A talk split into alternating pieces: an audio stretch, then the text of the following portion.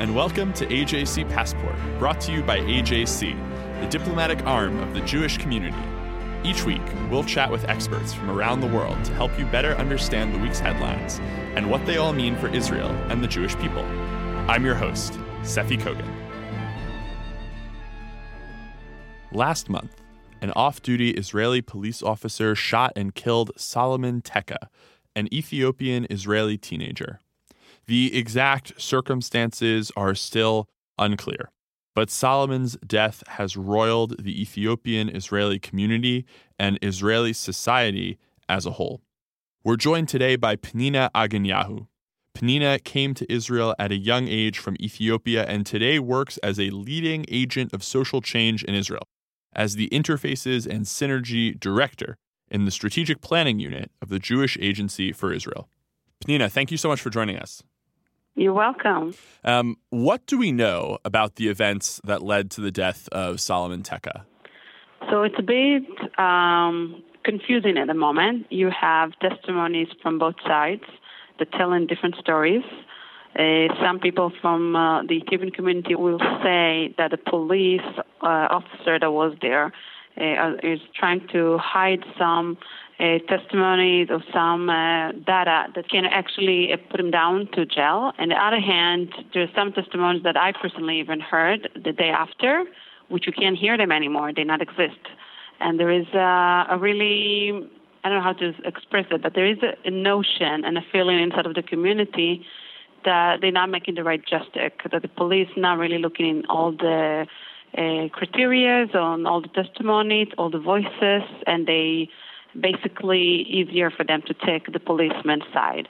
But if we want to look, you know, at the fact at the moment, the fact is that the policeman was in that area of uh, playground where there was four or five Ethiopian teens that was playing together, sitting outside, and he was there not with uniform, not on duty with his wife and kids, and he said that he saw them yelling at one kid or even beating a kid, and he came to help this boy, and he asked him, "What are you doing?" And this group of teens told him not to uh, to this um, agreement. It's not his business. They didn't know he's a policeman, and the policeman said, "I'm a policeman." He took out his tag, and then the facts started being different and from different sides.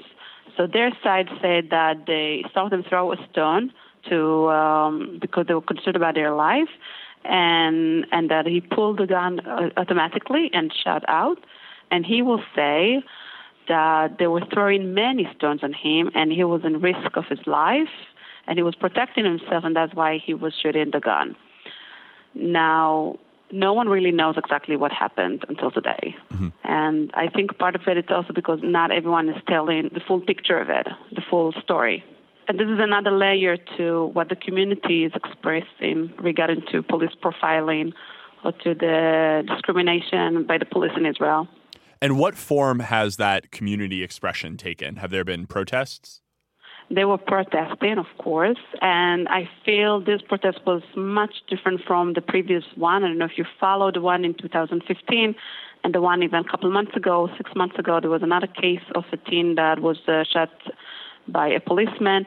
This time, uh, the protest was much more intense and organized by the youth, by the younger generation, not even my generation. We, the generation, you know, the born in Ethiopia, but we came here in early age and they communicate the entire protest through the WhatsApp group. It's uh, WhatsApp is like the text uh, application in Israel that everyone uses, not through the media. And the way they did it, it was uh, with non-leadership on the field. You didn't have any leaders to negotiate with him in the protest or to talk to him.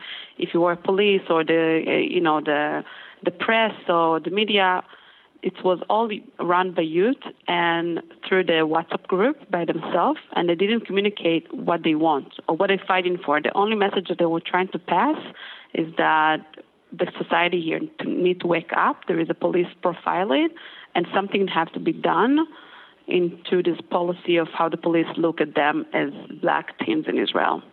Uh, and for me, by the way, uh, as someone that's been in many protests of the community in the past, it was very different because the voice here is, was uh, a different voice of, uh, of a different generation in our community, but also because it's get to the point that they are very, very uh, depressed and they lost their trust. They lost their trust in any institution and they don't feel they can trust anyone, even their uh, friends that are not Ethiopians.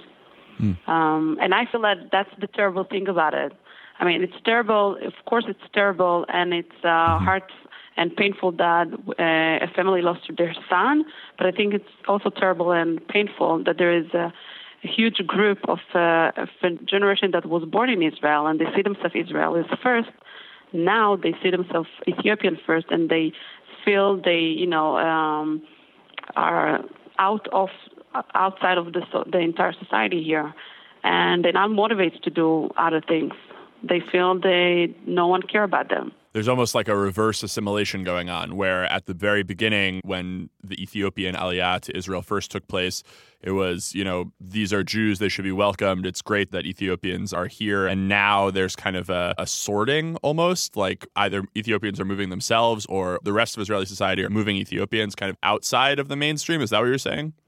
I'm saying that's the feeling, that's the mm. notion now among the young generation. I can tell that through my generation, me and my peers and my friends, we communicate a lot also through the WhatsApp group. We all feel that, you know, in some cases we need to not negotiate, but go and communicate that with the with the young generation. Tell them that, you know, it, this is still our land. We came here to stay. We came here to be part of this society, to be part of this country, and we can't just give up now. And Dafka, you know, because of the case here, we need to fight back and see how we can fight ignorance in Israel or or racism and taking action in our side and not wait to other institution or policymakers to take an action for us. But instead of us, I feel there is a lot of anger and a lot of pain, which is okay and legitimate uh, to have among the youth. And that's why it's also becomes so violent in the end of the protests. They've been there six hours outside. I was there in the first two hours in the protest in Tel Aviv. It was very quiet very, you know, relaxed uh, protest. And they spoke beautifully. The people, from, you know, the young generation spoke beautifully about what they care, what's bothered them, what's making them anger, what's offended them. And then I feel that the anger was, you know, much stronger than what than other feelings when they were out there. And you had teens and youths all over the country protesting and and uh, and stopping the um, the, the the roads in Israel. And this something didn't happen. I think the last time something like this happened was in the 70s, you know, with the Moroccan community in Israel that yeah. felt the same feeling with the Ashkenazi Jews in Israel. Yeah. I think our listeners are somewhat familiar with the basics of the Ethiopian Aliyah. You know, two large waves, mostly in the 1980s and 1990s. Today, there are around 140,000 Ethiopian Jews in Israel. So, what does that experience look like more broadly? Is there an economic gap? Is there a social gap? You know, what, broadly speaking, is the Ethiopian experience in Israel? Look, in my opinion, there is the success side of this community, and there's also the challenge. There's still many challenges, and I will say that the challenges today, as I see them, is um, I will point out five challenges that I see. One of them is the skin color, which is out there, and I think we're not there enough to speak about it, to talk about it, or even educated about it. I feel like today the young generation here doesn't uh, do much in embracing uh, the skin color is part of their uh, identity, and which is okay. And no one talk about it too much, but it's out there, and it's still a barrier because many times in Israel, as a minority, you may find yourself as the person that is standing for the entire community, even though you haven't done anything regarding to that. So even a kid that's born in Israel and is actually supposed to be an Israeli you know what? I will give you an example with the young Jews in America. If a young Jew in uh, walk in the campus and there is BDS movement there, or someone that boycotts Israel or Jewish people, and he doesn't want to be affiliated with that, he can take off the kippah or he can take off the Jewish star, and no one can relate him to this community, right? We don't have this privilege right. with the skin color if you know a, a child born in Israel and he wants to see himself Israeli and only Israel, and this is his choice of identity, um, and it will do everything through the you know the DNA of the typical Israeli. Still, people are going to look at them first as an Ethiopian. and it's a challenge, and it's something that we don't talk about at all in the education system or among ourselves in the society. The second challenge, in my opinion, that relates to this, it's that many times institutions in Israel, unfortunately, and even individuals will see ourselves, will see us and consider us as olim, new immigrants. And again, for kids that born in Israel, that born to educated parents like me, that already, you know, integrate to the society and live here, to be considered as ole automatically, even though you you're not and you're born here and you grow up here, it's uh, it's not only offended, but it's put you in a, in a very low side of the group you uh, related to. So, especially in school system, for example, if the principal of the school have a special program for new immigrant and she's going to pull out a kid, an Ethiopian kid, only because he look Ethiopian, not because he's a new immigrant, something wrong happening here. Mm-hmm. Um, the third challenge is that our Judaism is still questionable in some sectors of the society. Some sectors in the society will never marry their kids with our kids because they do not think still that we're Jewish or Jewish enough, uh, which is something that also relevant to other, you know, uh, part in Jewish uh, world, if it's you know conservative or reform, and even the Russian community in Israel. But still, for us, it's something that we struggle a lot with because it's a story or it's something that we've taken with us from the moment we arrived to Israel. That was part of the conversation when they brought us. That was part of the conversation when Rabbi Ovadia Yosef declared that we the lost Jew and we're part of the Jewish people. And still, you will believe as a person that went through all that for the last 35 years that you get to the point that people will not question it, but people still question it. And I think the last challenge is the sense of belonging when you don't have this in Israel, in you know, as a state that is so small and very intense and very complicated and very uh, diverse because every third person is a new immigrant in Israel. There is also a, an issue or challenge of belonging to which group you belong.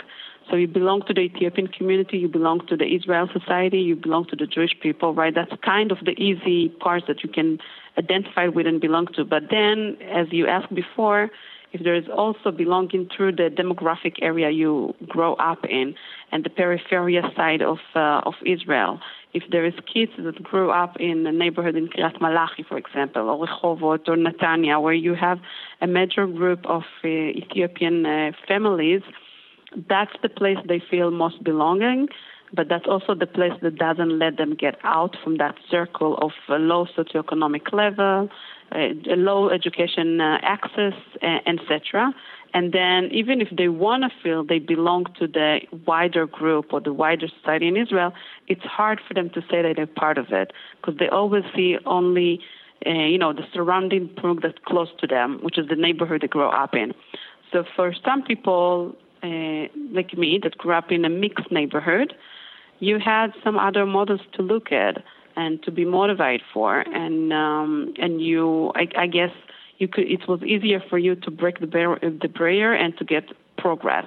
But for kids that grew up in a neighborhood when it's 80%, 70% of the neighborhood are Ethiopian like you, and the majority of them, as my parents, coming from homes that the parents are not uh, educated in an academic level, but not, you know, not even elementary school, that doesn't have the orientation and skills of, you know, even study, they can't, for example, be motivated or understand the value of higher education, for example. And if you grow up in a neighborhood when the majority of the older people, of the parents you see, are not employed, not working because they can, because they don't have the exact skill and the right skills to work in the in the workplace in Israel. What kind of a model you see in your life? What motivation you can have? How can you imagine your future? You can imagine a better future if that's what you see. Mm-hmm. And I think the only part where kids really getting out of those neighborhoods and see a, a, different or see a future, or see an opportunity for them to do something differently, it's when they reach to the army service and then they get mixed with other people from all over the state And that's a great opportunity. That's really the great place uh, in the IDF service when you've been mixed with everyone and you see that there's other options in life and you maybe heard from your uh, the soldier sleeping next to you that he's planning or thinking about going to college or university and you dare to think about it or dream about it and so this is like the challenge I see. But I also see a lot of very optimistic side of our community, and that because if you look at the statistic right now, we're talking about 145,000 Ethiopian Jews in Israel, which is less than two percent of the Jewish population in Israel, mm-hmm. and still. Uh, we have an increase of the number of employees in the public sector in the last, I would say, 10 years. We have, you know, two Knesset members who hopefully will be chosen again in the next election. We have two judges and more. And we have, I think, one of the most important part of uh, integration is a higher education. And only in the last, I'll say, five to seven years, maybe, maybe a little bit more, the education system in Israel, the Minister of Education, that was developing and implementing educational program about the Ethiopian community, which wasn't there before. As like when I was a child, I never uh, had any classes, even the history, the Israeli history classes that talk about, you know, the Ethiopian community or from where we came from, the history. And for many times, people, are, you know, around us just have assumption of us coming from Africa with nothing, you know, with no, you know, heritage or culture. Um, and I think that can fight ignorance if kids grow up in Israel uh, learning more about us and even you know in other communities like the Russian communities etc. They'll understand better from where we come in our background and will be less ignorance and less assumption that based on color or based on the geographic area we came from. Pnina, that was a, a really comprehensive and, and, incredibly enlightening answer. So thank you um, for helping us understand the Ethiopian experience a bit better. I, I want to come back to the issue, to the incident, to the death of Solomon Tekka, and ask, you know, in America, after a black person is killed by a cop, something that happens far too often, um, the right wing tends to be more likely to defend cops, while the left wing tends to assume racism is the driving factor. Is this issue a politically divisive one in the same way in Israel? Can you kind of guess what someone will think about this based just on their political party? So actually, it's interesting because this time I, I believe it's the only time that it's really opened up a discussion that was related a bit politically. I can, I can. I mean, I didn't do any research on it to tell you that it's really divided by right and left wing here. But you could see by, you know, by the media, uh, let's say if, like Makor Rishon, which is a newsletter of the uh, National Orthodox in Israel, writing a post about what happened with Solomon Tekka is something that it's uh, that it's not racist and it's a case that just happened and and they say that the left wing was supporting and taking this uh, event to a racist uh, point because they want to destroy the government of today and they want to have uh, the left wing controlling. This is something that you didn't hear before and it's just happened now. Or you will see the tweet of Yair Netanyahu uh, the prime minister's son tweeting that it was uh, the left wing protesting, the left wing was pushing and leveraging the anger among the Ethiopian community, and they basically just use us in order to motivate us to uh, take down the government of today because it's the Likud. And they and they both, I think, the both sides did that because everyone knows in Israel that the majority of the older audience among the Ethiopian community vote Likud. And I think, you know, that was part of also the, hmm. the discussion and yeah, but it wasn't there before. This time it was divided not politically, but it was more, I feel like there was more anger because the country was shut down for six hours. There was a lot of anger from the civilians in Israel, and they didn't care anymore what was the issue, what was the case, what we were protesting anymore. The conversation was more around how we dare to be violent or how we dare to shut down the country for six hours, and it's not our problem. Hmm. And when the person say it's not our problem, it's your problem, you create a division, you create uh, segregation between two groups. Yeah. And this time it's us and them. Who's us and who's them? So now it's not a pain. It's not painful for the entire society because it's not what? Because it's not a white boy, hmm. because it's a black boy. So it's only belong to us. It's only painful to the black people. Only we need to care about it. And I think this is the hard questions uh, people doesn't dare to ask. But it showed you more and more and more separation between two groups. And in my opinion, at least, now it looks like there is more two group as black and white, which wasn't conversation like that before in Israel. Hmm. Um, there's a really important point here, which is that there's something that Israel as a society, as a whole, needs to grapple with. And I would say, like, American Jewish lovers of Israel need to grapple with it as well. You know, Israel is so often and so unfairly accused of racism vis a vis the Israeli Palestinian conflict, right? With wildly inaccurate words like genocide and apartheid thrown mm-hmm. around baselessly. So there's this almost visceral reaction. I, I, can speak for American Jews here. There's this almost visceral reaction anytime racism is discussed. There's this immediate urge to to prove that it's false, to prove that Israel isn't really kind of you know institutionally racist, uh, et cetera, et cetera. But you know, looking at the death of Solomon Tekka and especially at the Ethiopian reaction to it it seems clear that, like any country, Israel has a racism problem to grapple with. So, how can we do that without giving ammunition to those people who hate Israel? Well, I, I had to answer this question so many times this week. um, I think it's okay, you know, to criticize and say that there is racism here, like in every other country in the world. And it doesn't mean that we have here a policy maker that are uh, not a policymaker, sorry. It doesn't mean that we have policies of racism. It doesn't mean that we have, you know, policy that rules and policy that separated black from white people on the street. It doesn't happen like that. But we do have, unfortunately, people that are racist and people that have uh, motivates their work and they work in an institution that's supposed to be a public institution like a police department and they motivated from assumption that based on you know very very very low knowledge about who are the person in front of them so they ignorant and they racist and that's the problem that we have. And this issue, I think, have every country have it. We can't be, you know, not no one can tell us that we're worse in that case. I believe. The other thing is that we need to remember that this is a different conversation. It's we're not just black people that you know immigrate to here. We Jewish black people. We came here to be part of this country and part of this Jewish people.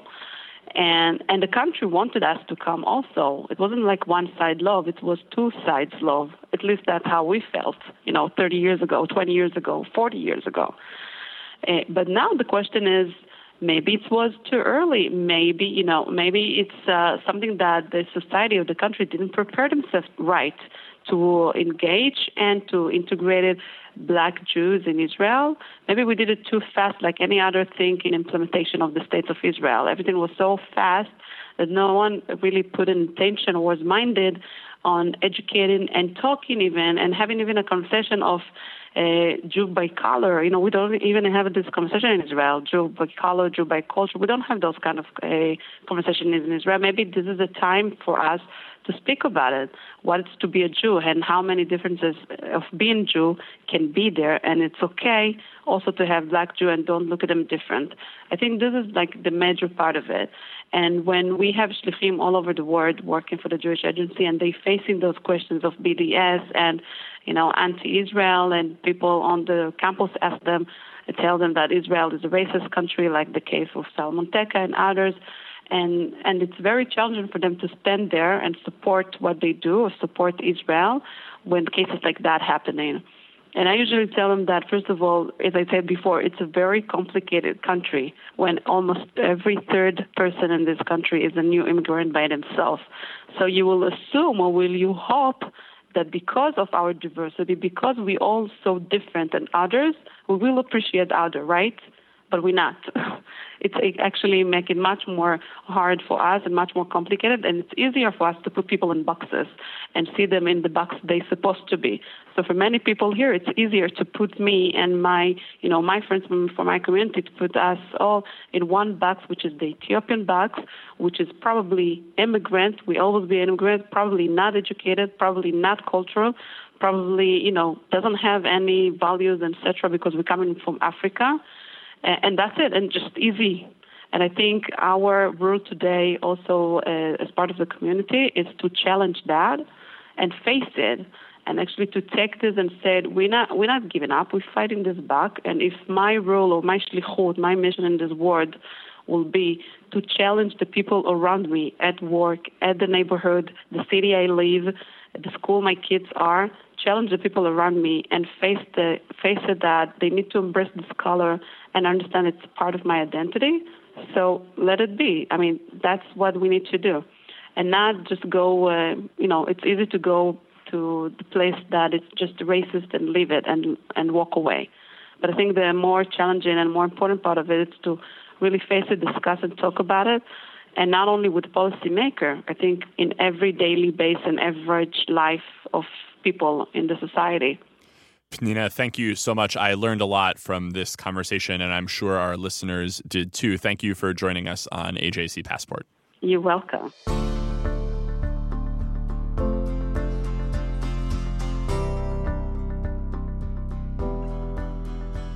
It's hard to imagine a more distinguished diplomatic career than that of Ambassador Bilahari Kausikan. Among other appointments, Bilahari served as Singapore's ambassador to Russia, the United Nations, and as ambassador at large and permanent secretary in the Ministry of Foreign Affairs. Today, he is chairman of the National University of Singapore's Middle East Institute. This year marks the 50th anniversary of diplomatic relations between Singapore and Israel, so we caught up with Bilahari to discuss this milestone and more. Bilahari, thank you so much for joining us. Steffi, it's my pleasure. Good morning to you. It's morning in Singapore. I guess it's night in New York. uh, that's right. Um, now, I was hoping that we could start kind of at the very beginning of the relations between Israel and Singapore. I understand that there was actually quite a fascinating um, genesis to that relationship. Can you take us back to, I think, the 1960s? Okay. Um, you have to start from the understanding that Singapore was never intended to be an independent country. We did not think we could survive as an independent country, so we sought independence uh, within Malaysia. However, that didn't work out for a variety of reasons that I need not go into. And on 9th August 1965, we found ourselves unexpectedly independent and in a rather desperate situation. Our neighbors were not particularly friendly to us at that time. And among the many things we needed was quickly to build a defense capability. The entire might of the Singapore Armed Forces at that time were two rather poorly equipped infantry battalions. And to our horror, we found that the majority of the soldiers were Malaysians and, of course, went back to Malaysia. So we were in a desperate situation. We asked many countries to help us build an armed force, and they all turned us down for very good reasons. They did not think we would survive. However, in the end, it was only Israel that agreed on very short notice and very quickly to help us build an armed force. And that is the beginning, the genesis of the very close relationship that Singapore and Israel have today. And we today celebrate, this year we celebrate the 50th anniversary of diplomatic relations between Israel and Singapore. It's such a fascinating relationship that has existed for now half a century, as as you note. You know, it's it's interesting to think that Singapore is geologically an island, Israel is not, um, but both kind of at their genesis in the origin were islands, uh, geopolitically islands, if not geologically, and both kind of you know had independence thrust upon them in in somewhat of an abrupt way. And it's amazing to hear the story of Israel and Singapore getting together and recognizing that there are things that they could learn from one another. You know, it, it went in one direction with Israel helping Singapore set up its armed forces back in '65, but ever since the relationship has really been mutually beneficial, right? It has been more than mutually beneficial. I think it is one of our most important relationships. And I like to think that we are at least one of the most important relationships that Israel has in Asia. In fact, I would go so far as to dare to say that there is no other Asian country with which Israel enjoys a close relation, a closer relationship than Singapore today. Of course, while the genesis of the relationship was in defense and security, the relationship has broadened far beyond that today. What today are the main areas of cooperation between the two countries? I think we do a lot of research and development together. increasingly we are doing, uh, there are increasing educational ties. I visit Israel quite often, a couple of times a year at least, for the last few years. Uh, and I've been visiting Israel for some 20 years. Um, couple of years ago, I, I came across, quite by chance, a fairly large group of Singapore university students who are uh, studying in Israel on internships. And I got to chatting with them, and they thoroughly enjoyed themselves. I think people have to visit Israel to understand it.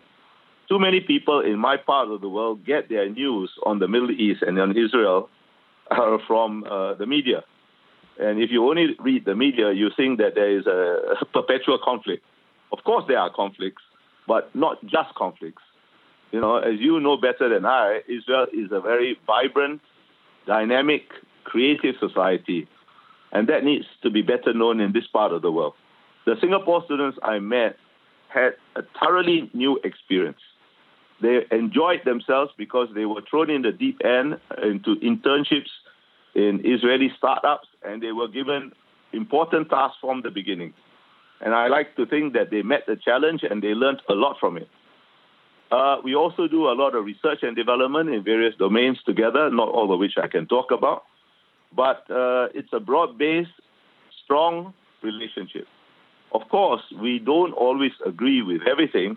We have 17% or so of our population is Muslim, and for reasons that are not entirely logical, uh, Muslim identity in Southeast Asia generally uh, defines itself partly, at least, perhaps too much, by the position uh, they take on uh, Israel-Palestine relations, which of course has got nothing to do with religion. It's fundamentally a conflict of nationalisms. Mm-hmm, mm-hmm. But that's a political reality we can't ignore.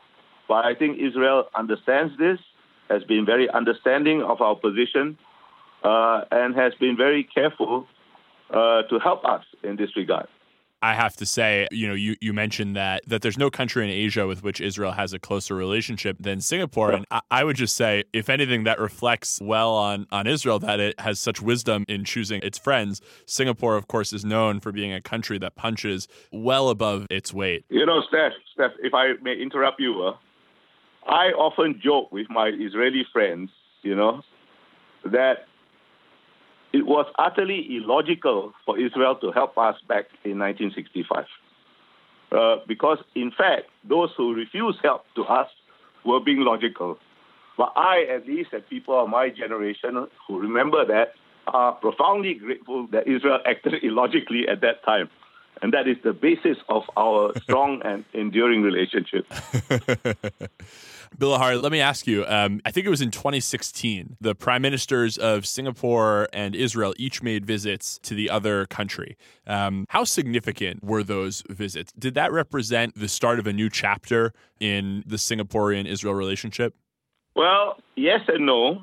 Yes, because this was the first visit by a Singapore prime minister to Israel. And what was, to me, most remarkable about the visit is that nothing much happened uh, hmm. vis-a-vis our neighbors. You know, ah, interesting. Uh, that's very significant, I think. Now, that's not to say that the sensitivities uh, have gone away or have disappeared entirely. For totally illogical reasons, Israel is not the most popular country in our northern neighbor, Malaysia, and there are still uh, political sensitivities uh, in our southern neighbor. But I think we have come a long way from, let us say, the late 1980s. I can't remember the exact date offhand, when then President Herzog visited Singapore and all hell broke loose. Hmm. What what happened then? What happened? I mean, our neighbors, uh, particularly our northern neighbor, acted as if you know we had seduced their daughter or something and got her pregnant. You know. Well, let me ask you this. You mentioned the 17% Muslim minority in Singapore and, and how maybe public opinion among that sector of society has been perhaps an obstacle to deepening ties. Um, but there are actually, you know, across the Middle East, there are kind of quietly warming ties between Israel and several Muslim countries, like um, like Saudi Arabia, like uh, like the Gulf countries. There are these rapidly shifting dynamics in the Middle East as countries kind of draw up sides either on kind of the Saudi, Israel, you know, Sunni side of the equation, um, or on the Iranian Shia side of the equation. Um, do you foresee yes, any? I am aware of that. And it is a positive development both for Israel itself and I think in the longer term for Singapore uh, Israel relations. Well, now, do, you, do you don't foresee- get me wrong. Okay. No, don't get me wrong. Uh, the sensitivities of our Muslim population is a political reality that we cannot ignore, as is the position that our northern and southern neighbors, Malaysia and Indonesia, uh, have taken uh, towards Israel, at least publicly, in the case of Indonesia.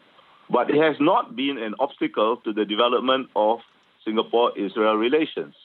We will not let it be an obstacle to the development of Singapore Israel relations. It is only a factor that we cannot ignore. And I think Israel understands this. Now, the, uh, the improvement in relations between Israel and uh, some of the Gulf states is a very good thing. But I don't think it is uh, very well known uh, in this part of the world, or at least insufficiently well known. Let me give you an example. In fact, you know, you would be uh, amazed at the um, lack of factual information about what's happening in Israel's neighborhood.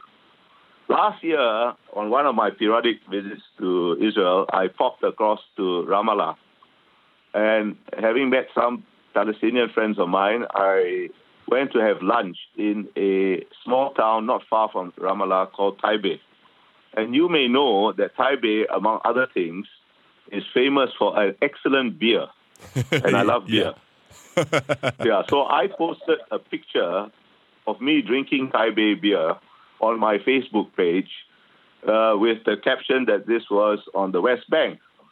And some friends of mine, not just in Singapore, in fact, not in Singapore, but uh, across the border, said, How can you be drinking beer on the West Bank? It's a Muslim country. So I said, My dear friends, do you know that a substantial amount of the Palestinian population on the West Bank is actually Christian? Apparently, they didn't know. So that's the level of ignorance you have to cope with, you know? Yeah. Wow. Just because these people are extremely interested in the Palestinian issue does not mean they know a lot about it. Indeed. Another area where that doubtless comes up is uh, in the United Nations. And of course, you um, did a tour of duty as Singapore's ambassador to the UN. Um, can you tell us about some of the issues? Uh, you know, the Jewish community in America is often concerned with the way that Israel is treated in the UN. Do you think that that kind of poor reputation that the United Nations earns vis a vis Israel, uh, is that merited or is that not fair to, to the UN? No, look, uh, of course it's not fair. You know, uh, uh, the UN is a world in itself, uh, which is only obliquely on many issues connected with reality. That is the fact that you have to accept for having a UN uh, of any kind. now, Singapore has, from the Palestinian point of view, an almost perfect record of supporting Palestinian resolutions.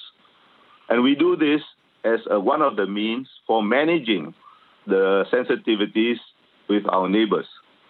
However, there are two red lines or three red lines that we will not cross, and we have never crossed.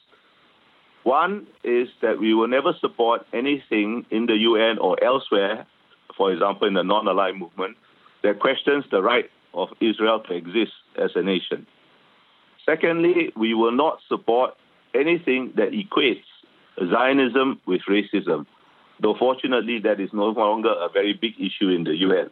Mm. And thirdly, we will not support anything that kind of equates Israel's right to self defense with war crimes.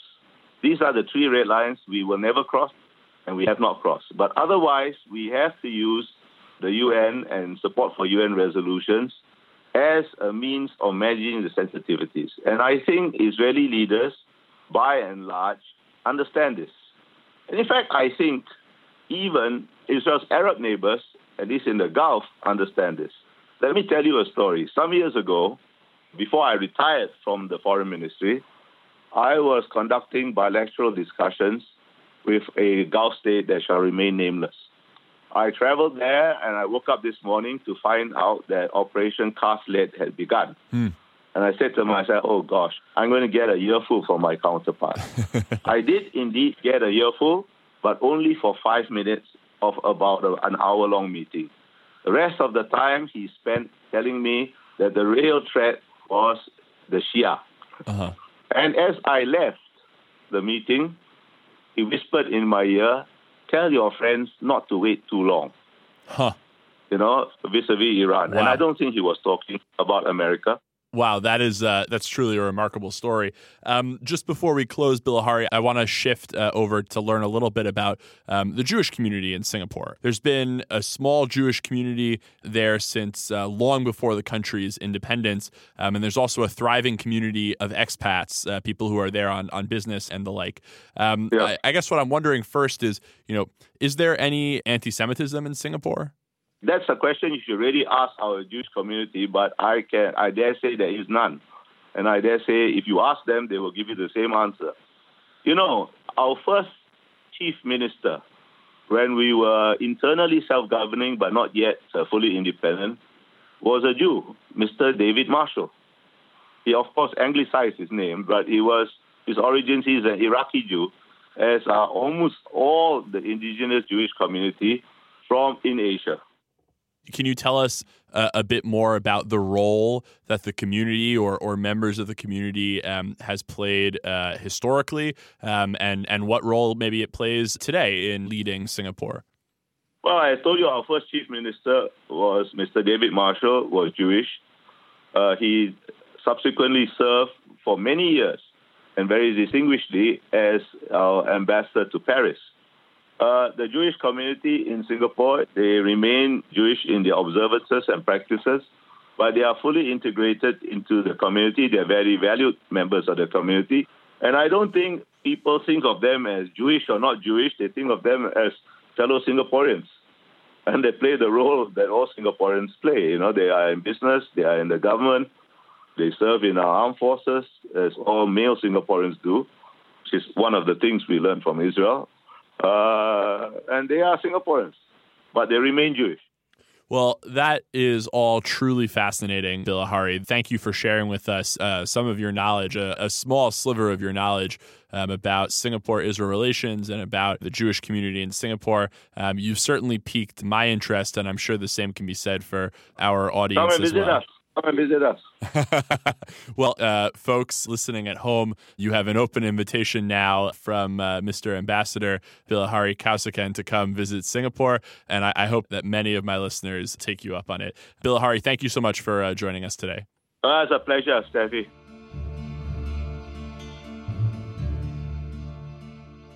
Now it's time for our closing segment, Good for the Jews, where each week I share one final thought about a recent development in the world and try to answer that age old question Is it good for the Jews? Remembering the Holocaust. Good for the Jews?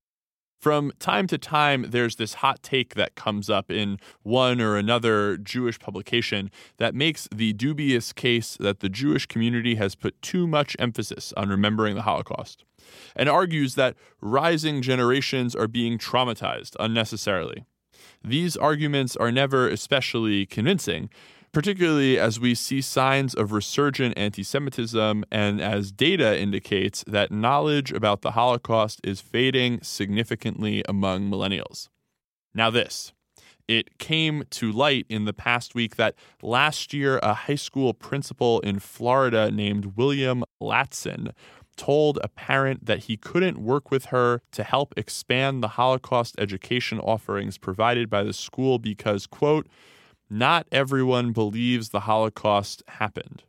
when the parent, undoubtedly shocked, followed up to remind Principal Latson that the Nazi murder of six million Jews in Europe was, as she put it, a factual historical event, Latson stuck to his guns, saying, quote, You have your thoughts, but we are a public school and not all of our parents have the same beliefs. Now, after a year of fighting, Latson is no longer the principal of Spanish River Community High School. He has been reassigned in the district and may ultimately be fired. As violent anti Semitism reoccurs in the US, Latin America, and across Europe, basically everywhere that Jews live, we cannot allow the memory of the Holocaust to fade. Even as the last survivors pass away, it is up to the Jewish people to remind the world what can happen when state sanctioned hatred becomes policy put into practice. Remembering the Holocaust is crucial for ensuring the continued humanity of people around the world, and it certainly is good for the Jews. You can subscribe to AJC Passport on iTunes or on Stitcher. Follow us on SoundCloud or learn more at ajc.org/passport. The views and opinions of our guests don't necessarily reflect the positions of AJC. We'd love to hear your views and opinions or your questions. You can reach us at passport at ajc.org. If you like this podcast, be sure to rate it and write a review to help more listeners find us.